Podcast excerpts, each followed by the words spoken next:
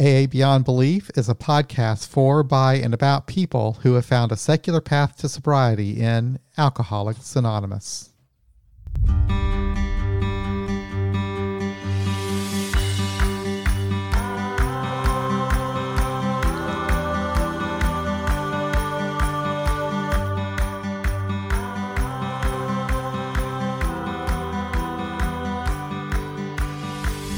A few days before Christmas, I spoke at the Paseo Group's Alcathon in Kansas City, Missouri.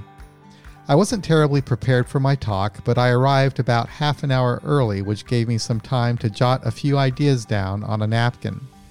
Using the napkin as my guide, I talked about the language of recovery, the action I took and continue to take in my recovery, my thoughts about the steps and AA literature, and I also outlined my experience of getting and staying sober with the following words defeat, hope, decision, getting honest, getting well, making amends, maintenance, seeking peace, and helping others. Good morning. Good morning. I'm John. I'm an alcoholic, and it's uh, it's great to be here. I uh, I spoke at a Paseo Alcathon I think it was back in the 90s, and you were on you were meeting in a little house off of the Paseo. I think it was on Florida or something. I, I you, anybody was going to the group uh, at that, that time? would have been uh, that would have been so, Brooklyn. Okay, there you go. Yeah. In the nineties. Yeah. yeah. That was a recovery crew. I didn't either, but I staggered in there from time. And uh, then I don't think I spoke at another one until we um, got our We Agnostics group started. So now this, I think this is the fifth year in a row that I've I've spoken here. Thank yeah. And uh, and I love it, and I and I have a lot of respect for this group. Um, one of the times I came here to speak, I was reading the archives that in the old across the street, mm-hmm. and I was reading about the history of this group, mm-hmm. and I remember reading about um, oh how how this group started in 1947. It was called Kansas City Interracial, and it was the first time that uh, black people and white people ever met together in Alcoholics Anonymous in Kansas City, mm-hmm. and so you know I consider this to be the first truly inclusive AA group in Kansas City. And I, and I think back to what that must have been like and, and what that meeting was like. And I'd almost like to transport myself back in time mm-hmm. so I could talk to those people and understand what it felt like to be at that meeting.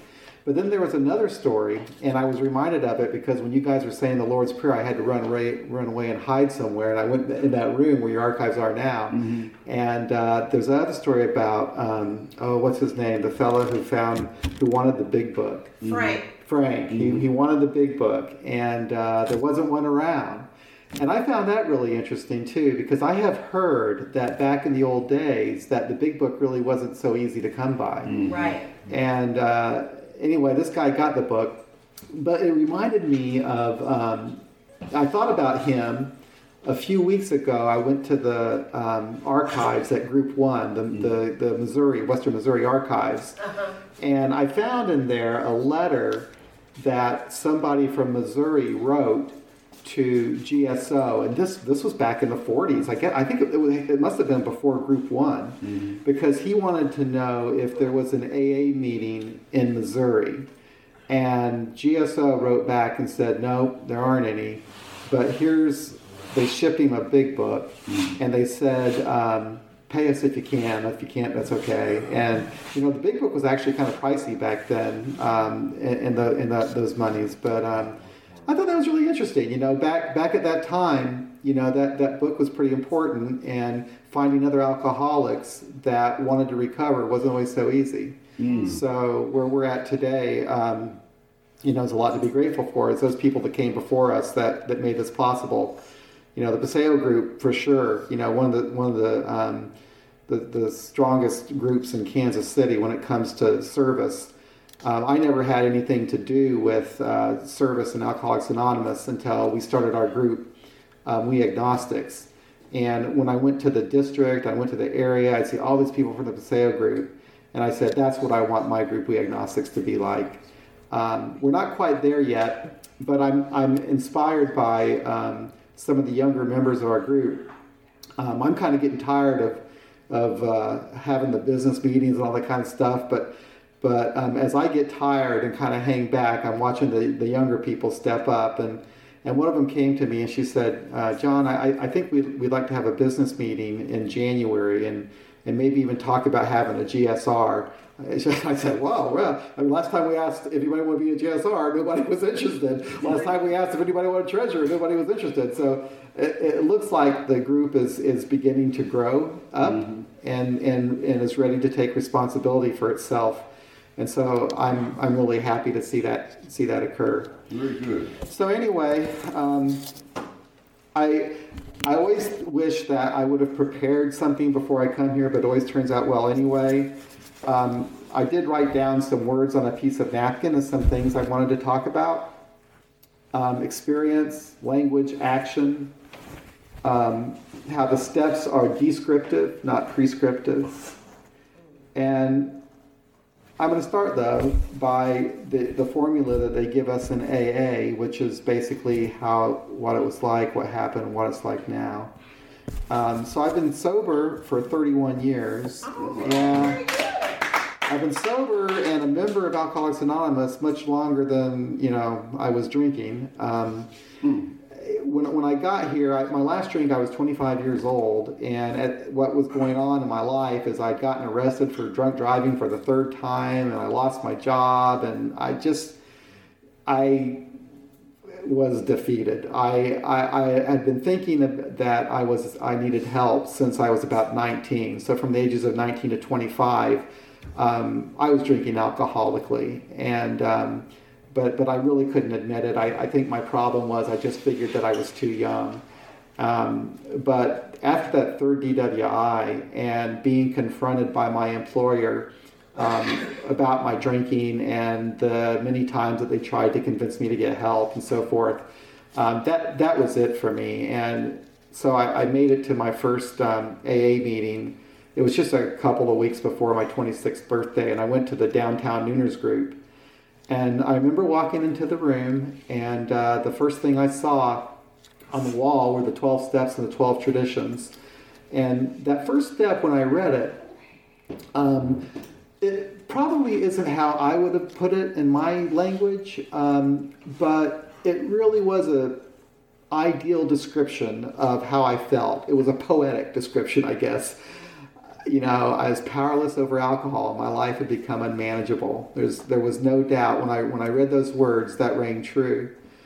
And then the tradition, the third tradition, that the only requirement for membership is a desire to stop drinking, gave me hope that that was, that was where I needed to be. Because I got, my, I, I got myself to the point where it was so bad for me, I, I even stopped debating whether or not I was an alcoholic all I knew was I wanted to fucking stop drinking, excuse the language. And that was everything to me to see that there. Um, the worst thing that could have happened is if somebody would have said, "Oh, you're too young. You don't really qualify." You know that that would have been awful. So, I was uh, I was welcomed into the fellowship, and uh, I, I, went to the downtown Nooners group um, for quite a while, and then I went to P3 where I I went to meetings for 25 years, and I was always active, um, actively involved with, with AA by, you know, going on 12-step calls and um, taking meetings to places and sponsoring people and, and all of that.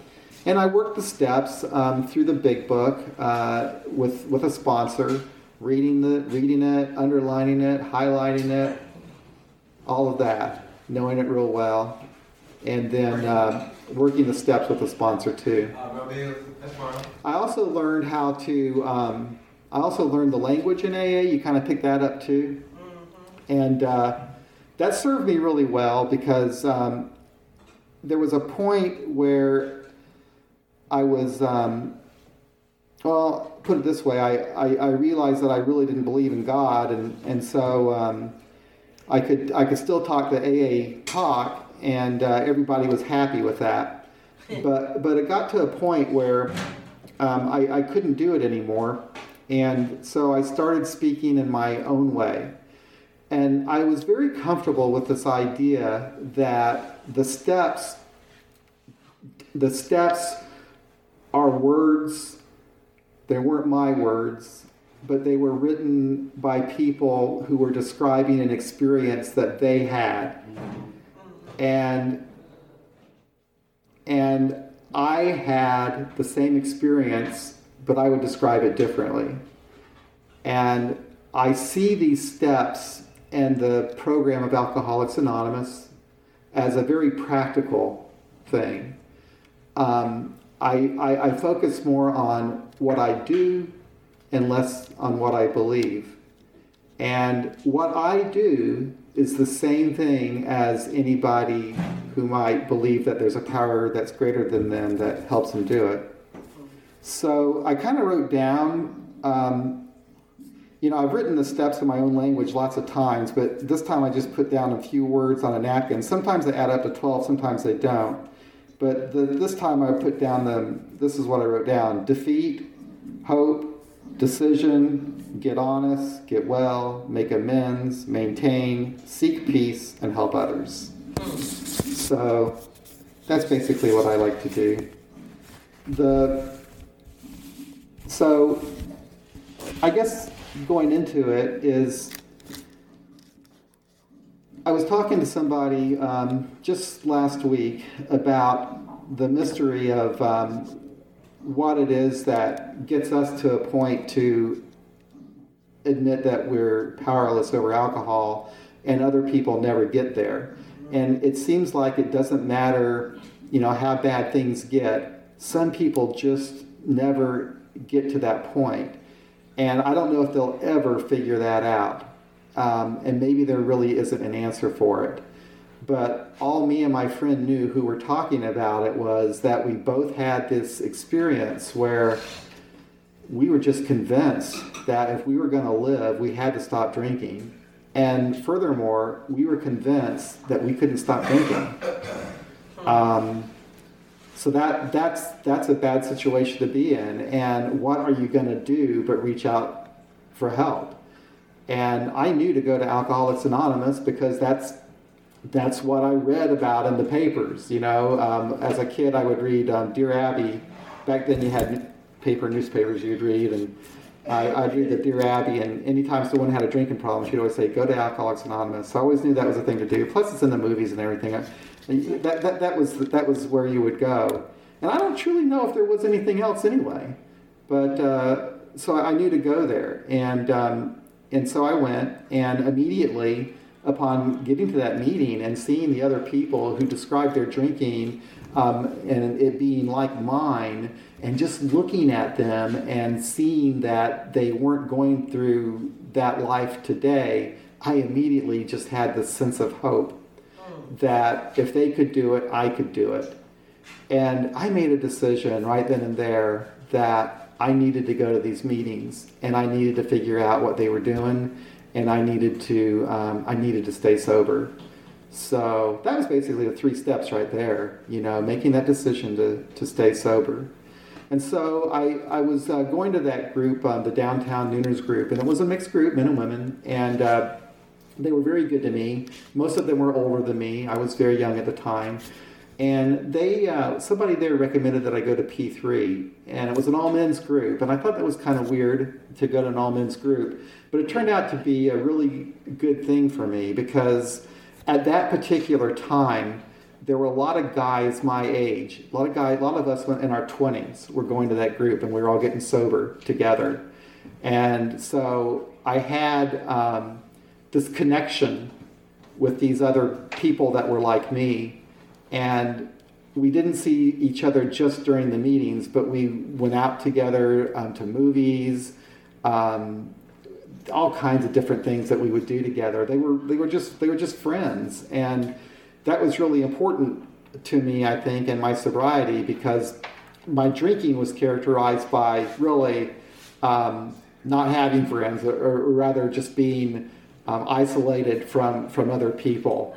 Um, though I was a bar drinker, I was alone when I was drinking. So um, that part of of Alcoholics Anonymous was really critical, I think, for my recovery. Was just that having friends and learning how to have fun and do things without getting messed up. So um, that was a huge deal. So I, I, went to that group, like I say, for um, 25 years, and, and I kind of break up my sobriety like in decades when I look back at it because I, you go through different different periods of time, and I think that that first 10 years of my sobriety, um, AA was pretty much my life. Um, in other words, the friends I ran with were in AA. Pretty much everybody I was in contact with was in AA. I was going to many, many, many AA meetings. It was really what my life was at the time. And then after that 10 year period, um, my father died unexpectedly, and my mother had already died many years earlier. And it was a, it was a, it was a situation that whatever happened when he died, I, I took a stock of where I was in my life, and I, I wasn't satisfied that just as a, as a person, I didn't achieve any of the things that I wanted to achieve.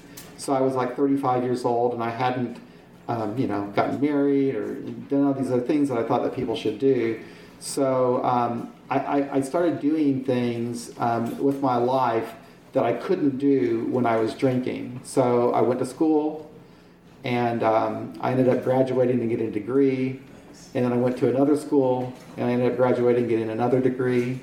And um, I was able to get a better job, buy a house, um, have relationships, eventually get married.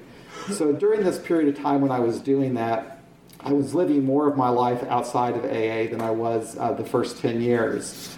But AA was still what grounded me. And though I wasn't going to as many meetings, I was still going to, to meetings. And um, that, was, that was what was grounding me. Um, and then after I, after I got married, I, re- I resumed to my normal meeting um, schedule again. And what, then this is when my whole thing shifted with my um, my, uh, my my perception of, um, of Alcoholics Anonymous and the program and everything and the language um, really started changing during that second ten years. I stopped praying. I was really, without even thinking about it, um, kind of giving up on this idea that, about about God. I was never a religious person, and even in my early days in AA, I just thought there, I, I, was rationalizing it all. But it got to the point where I just couldn't even rationalize it anymore. So there was like the steady, the steady degradation of of of me not really believing what I was saying anymore. So I would I would um, I would sit in these meetings and they would read something from the daily reflections or whatever, and um, it was always a very God centered reading. And I could always find a way of saying what needed to be said that would make everybody's heads bob up and down with, yeah, yeah, yeah, yeah, yeah. And um, so, anyway, finally I decided, uh, after reading some books, I decided, oh, yeah, I'm, I'm an atheist. And, I, and, it, and it scared the hell out of me because I thought, um, I thought I wasn't going to be able to do AA. But funny thing is that there's been atheists in AA since the very beginning. In fact, talking about language, um, the steps when, when they were written, there was an atheist by the name of Jim Burwell who suggested um, a power greater than yourself and higher power to substitute um, for God in some of the steps because he felt like we need to we need to temper it down just a little bit. You know, um, when the steps were first written, they were much more uh, um, directive um, than, than, they are now. They're, they're now written in a more of a pres- more of a uh, descriptive way.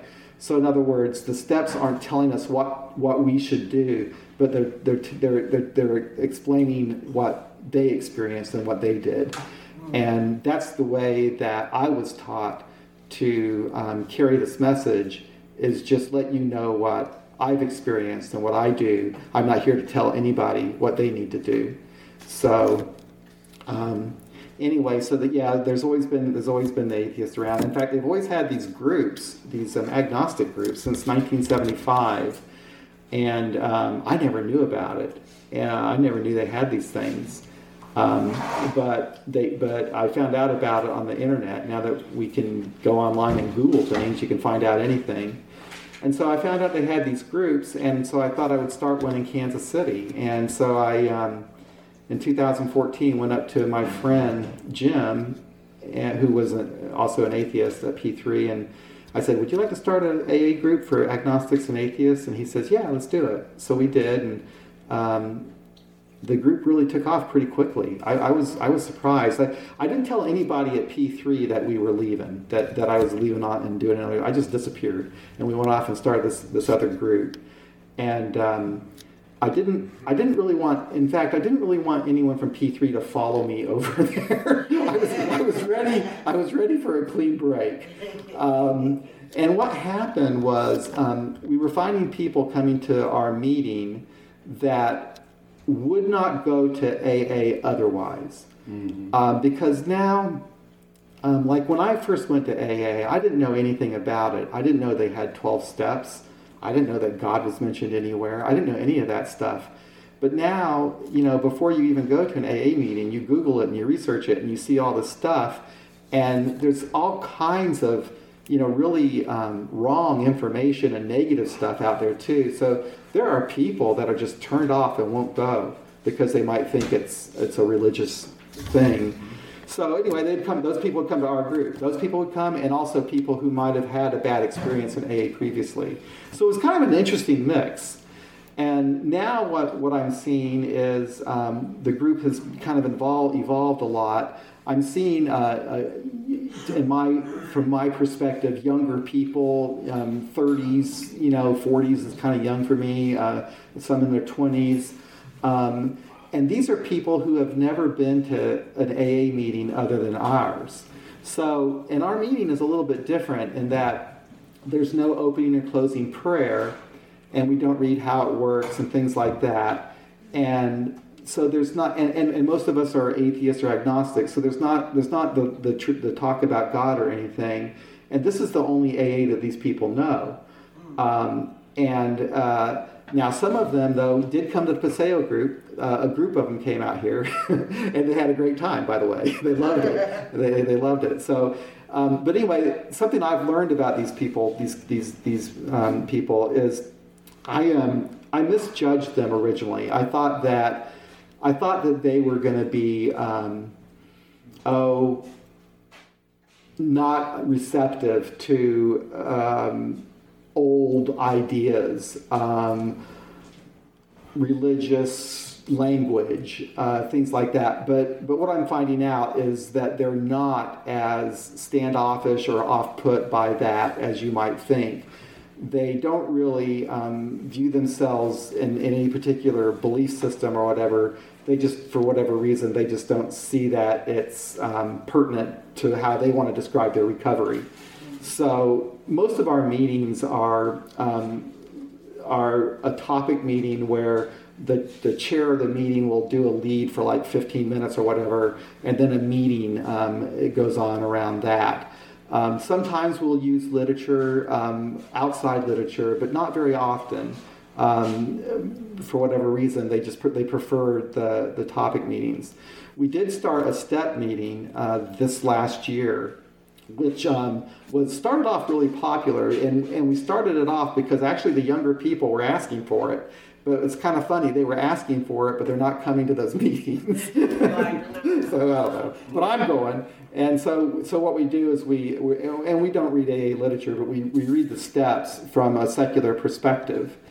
And speaking of the AA literature, and I don't want to be controversial, but I, I, did bring out the big book to that meeting because I wanted to somehow, when we started that step meeting, I wanted to incorporate the history of Alcoholics Anonymous with, with um, you know, so that people could have some sort of an idea about how all this started. And um, but unfortunately, um, that didn't go over real well. The, the, the a lot of people just did really have a hard time relating to the book. So I, I just had to, I had just had to, I just had to stop um, messing with that. So I don't know how, you know, I, I know that the big book is, is revered and, and it should be because it was an important piece of literature. But I, I just wish sometimes that that we could um, say, hey, you know, thank you, Bill and Bob and everybody back then for for putting all this down, but um, you know we can write too, and we have our own words and our own way of writing.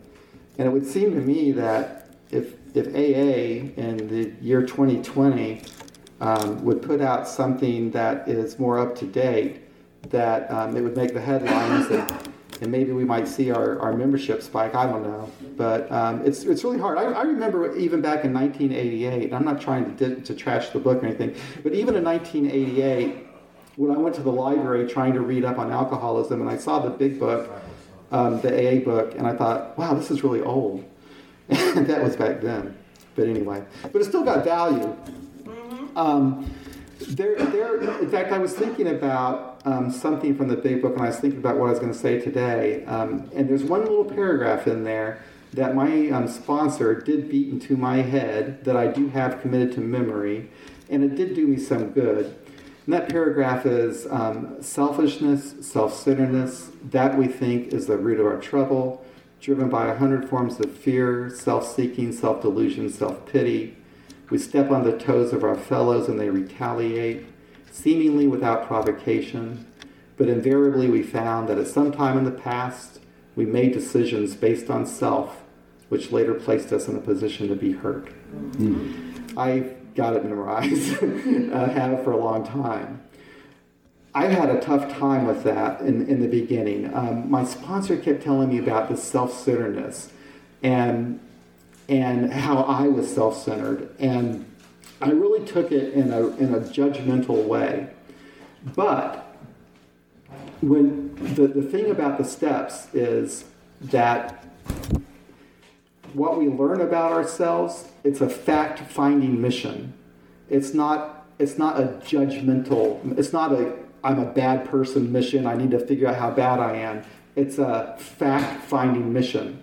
So I, I learned how to look at my behaviors without, without um, I guess, attaching some sort of bad feeling about myself because I engage in these behaviors. Mm-hmm. So, in other words, I can do selfish things, and I did selfish things, and I still do, doesn't necessarily make me, on the whole, as a selfish person mm-hmm. um, or a bad person. But I think addiction, the very nature of it, and alcoholism, when we're sick and in our disease, just the very nature of it forces a person in that situation to be self-centered because you got to do anything you can do to get that next drink. And i know i certainly did. I did some really bad things you know without thinking about who i was hurting who i was conning you know and and that's de- that's definitely selfish behavior there. But and, and but it was behavior that was driven from a physical need for another drink. Hmm. um, but that doesn't. But and, and then that and that behavior from my addiction spilled over into other areas of my life. You know, I had to cover up for my drinking. You know, I had to hide it from people. You know, um, so so my whole world evolved around me and thinking about me and my problems and how I was going to hide hide my problems or get out of a situation. That that was that was my life. So it makes sense to me that that that, that behavior would follow me after I stopped drinking. So it really um, took a lot of effort to unlearn that behavior. And the only way that I could was to figure out why I react to life the way I do anyway. And that's what the, that's what the inventory steps did for me. Again, when I first started doing it, like most of us, I really had a hard time with it. I'd write, I'd get depressed, I put it away. But once I actually started doing it, what you find is you're looking at the facts of what happened in your life and, and how you reacted to it and why you reacted that way. And it's not a big deal. But what I did as I went through that, I definitely saw a pattern going on with me. And the pattern that I saw with me was a very insecure person all my life. I grew up in a household where I didn't know what was going to happen from one day to the next. And I was in, a, I was growing up in this army family. We moved around all over the place, and you never knew where you're going to go. Um, there was violence and yelling and screaming. There was just a lot of a lot of chaos um, around me and um, not to put the blame on that, but that insecurity just kind of drove me throughout my life, I guess, just trying to find some sense of peace, I guess. And maybe I was looking for it in a bottle, I don't know. um, I do know that the feeling that the alcohol gave me was a feeling of relief initially. So, but what it was actually doing was kind of numbing me down. But yeah, it, that's what it was. It was a fact finding mission of what it was that drove me. And after I did that, and you look at the whole big picture of, of my, as I looked at the whole big picture of my life, and I looked at all these people that I resented and so forth, along with that came some understanding, not only of myself, but of the other people, primarily my parents. Um, and people that, that, I, that I may have hurt even. And I, and I knew right then and there what I needed to do, you know, what kind of amends I needed to make and, and that kind of thing. And so it almost was a natural process from there. Those, those, those inventory steps were really big for me to push me on. It, it really was just a natural thing. Um, but after, you know, after doing that, it's just a matter of maintaining it. It's just like I, I write down here, it's like you make your amends, you maintain, and you seek peace. That seek peace to me is step 11. You know, as an atheist, you think, how the heck are you going to do step 11? It's a lot of God stuff written in there. But when I look at the steps, I'm not, I, I'm looking at what I'm actually seeking and doing. What am I wanting out of it? And when I, when I read step 11, the, what I see that I'm really seeking is peace of mind or serenity. For me, the serenity prayer is a perfect replacement for, for step 11. In fact, that's what I used for a long time was, was that. Now I'm becoming a little bit more interested in meditation. I'm not real good at it, but I'm understanding now that there's a lot of value in it. And so meditation can, you know, is a form of prayer too, but it's, it's, um, it's something that um, they're, they're finding some, some real value to, um, you know, scientifically that there is actual some value in, in uh, meditating and, and training your, your brain.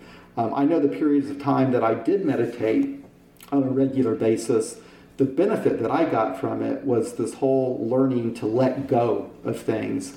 Uh, because in meditation, you become aware of your thoughts.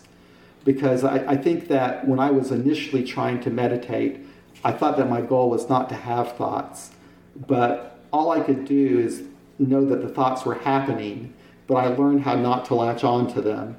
So I could just watch my thoughts float by. And doing that while I meditate helped remind me to do that during my regular workday. That if I had a feeling or a thought, I didn't have to hang on to it, but I could watch it drift away like a leaf on a stream or a cloud in the sky, just not hang on to it. But it takes it takes real practice and effort to do that on a regular basis. I look at meditation just like working out, and I'm just as bad at working out as I am with uh, meditation. but when I do go to the gym and work out and run and all that, I feel great and I love it, and it just makes you want to do it again and again and again. And that's the same thing with meditation. I had that experience with meditation. But when you stop doing it, you forget about how what benefits you were getting from it. So for me, it's just a it's a constant it's a constant battle. But I, I'm, I'm beginning to see again that um, the meditation is probably something I do want to incorporate. I was initially going to say no, it's not for me, just not even look at it. But I think the more the more I listen to other people talk about it, the more value that I see in it. And then, of course, helping others. Um, that's the core, I think, of, of what we do here. I mean, we probably start doing it from the day we walk in. I mean, I, I, I, know that when I walked in that first meeting, I was probably helping the people that were already there because they were. I reminded them of who they were at one time. But um, there, there's a, a tremendous amount of, um, oh, I don't know. I'll tell you this: the best thing that I ever did in my life was help start an AA group because I, I get to have this experience of watching people benefit from something that I, in some small way, helped get going. And I'm watching these people get sober and get their lives together and make friends. And more than that, now, like I said, I'm watching them love and care for the group. And it's just it's just a beautiful experience. It's the best. It's the best experience I've ever had, and, that and that, that's service, and that and that and that is that is that is helping them. Um, but it, but it, it, was it's also something I was doing for me. It's, that's another funny thing. We were ta- I was talking about someone today. Um, you know how they always say this is a selfish program. Um, I hear people nowadays saying that uh, they hate that saying that, it, that it's a selfish program because it's not a selfish program because we're always giving and all this kind of stuff.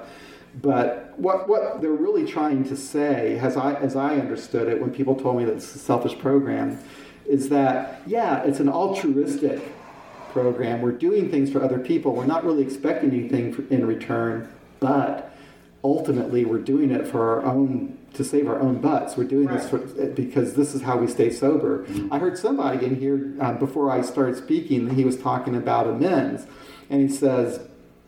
You, you, that person doesn't have to forgive you. That that you know you're doing that to clean your side of the street, and, and and that's the truth. I mean that's what these steps are. We are really doing everything that we do in AA. We're doing for ourselves. Before I even got to my first AA meeting, the woman who was confronting me with my drinking, she told me, "Get help." But do it for yourself. Stop drinking and do it for yourself. And I, I don't know why she said that, but I guess she was telling me, you know, don't do it for your, don't do it for, for your father, don't do it to try to get your job back, don't do it for this or that, but just do it for yourself. Right. And ultimately, that's really what I was doing. I was doing it because I, I, I couldn't, I couldn't live um, otherwise.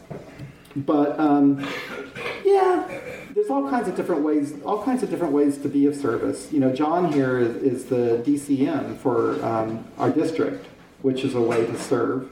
Um, I go to Area 39 and I'm the chair of the Archives Committee. I don't do a very good job. I don't think I've done anything since I've been the chair of the Archives Committee, but I go and I sit in the meetings and I, I do what I do. But um, the thing that I get out of that, though, is just being around other alcoholics that aren't in my group um, for me, it's important to feel connected to the rest of AA as a whole, um, especially when I go to this agnostic group. And I don't really go to other meetings. I, to be honest with you, I have a really hard time with um, with AA um, meetings in general, um, and I'm just very uncomfortable sometimes. Um, but I'm not at my group. But when I go to the area assembly in Sedalia, I don't. I'm, I'm not uncomfortable at all because there, no one's talking about the, um, the, they're just talking about how to how to do something, how to get something done. You know, they're, they're talking about they're talking about practical action and doing things. They're not they're not talking about no one's telling me to pray or anything like that. It's just it's a it's a lot it's a lot nicer for me. So so for me, um, that's really important to stay involved with that. I, I, think that I don't care to ever have another service position ever again, believe me, when it comes to district or area. But I will always go to the area assembly, I think, as long as I can, just so I can be around these people from these other parts of the state. I get a lot out of it. It's a lot. It's a lot of fun for me to meet somebody who's very different from me, but then also to find out what we have in common. Um, and I honestly believe that what we have in common is far, far more than, than, than any difference that we have. And that's, that's true if I go to area assembly or, or any place else. So um, I hope I haven't pissed anybody off by anything I said. no. um, that's okay. That's okay. But uh, I will tell you. I will tell you this. Um, AA is my home. AA is what raised me. Uh, like I say, I've been here most of my life now. Uh, the, the principles that I've learned in Alcoholics Anonymous are how I live my life. Anytime I have a problem, this is what I lean on. Um, when I'm not comfortable, I'm comfortable in AA. I'm comfortable here. You know, when you guys do your thing, I, I can go to the other room. But anyway, thank you.